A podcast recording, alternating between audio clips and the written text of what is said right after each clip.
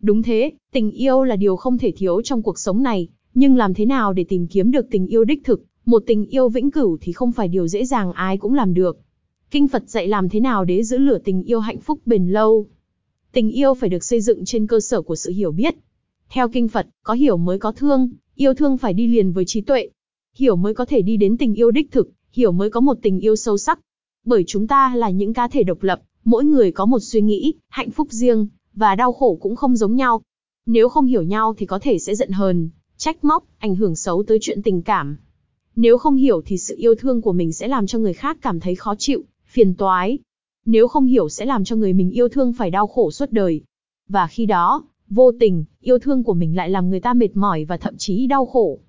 Vì thế, ai ai trong chúng ta cũng đều mong muốn được hiểu và yêu thương. Chẳng vậy mà nhiều người cảm thấy không có ai hiểu mình giống như, cả thế giới quay lưng lại với mình, lang thang trong cuộc đời để tìm kiếm người tâm đầu ý hợp.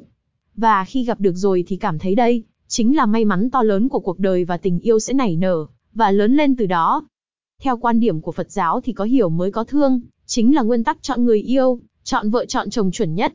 Dù người ta có điều kiện tốt, vẻ bề ngoài đẹp đẽ nhưng không hiểu mình thì cũng sẽ làm cho mình khổ suốt đời.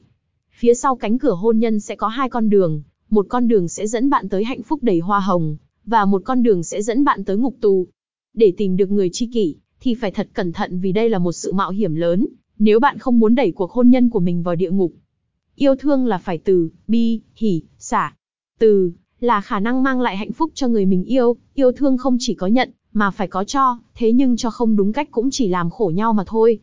Tình yêu mà không mang lại hạnh phúc cho người mình yêu thì không phải tình yêu đích thực, yêu nhau thực sự là phải làm cho người ta hạnh phúc mỗi ngày. Bi là khả năng người ta lấy cái khổ ra cho mình, nghĩa là khả năng đem lại hạnh phúc cho nhau. Mình đã khổ mà việc yêu người ta lại khiến cho mình khổ thêm thì đó, cũng không phải tình yêu đích thực. Mục đích của tình yêu là khiến hai người trở nên hạnh phúc hơn chứ không phải cả hai cùng trở nên đau khổ, tuyệt vọng. Người mình yêu phải là người biết chia sẻ, xoa dịu và làm vơi bớt nỗi đau trong cuộc đời mình. Hỉ là niềm vui, tình yêu chân thật là tình yêu phải khiến cho cả hai người đều vui vẻ, hạnh phúc. Càng yêu nhau thì niềm vui càng lớn, cả gia đình cùng hạnh phúc, nhân duyên như vậy mới là nhân duyên tốt đẹp. Xả là không phân biệt, kỳ thị trong tình yêu. Yêu một ai đó là chấp nhận mọi ưu điểm cũng như khuyết điểm của họ, lấy hạnh phúc của họ làm hạnh phúc của mình, lấy đau khổ của họ làm đau khổ của mình. Hạnh phúc hay khổ đau không phải chỉ là vấn đề cá nhân,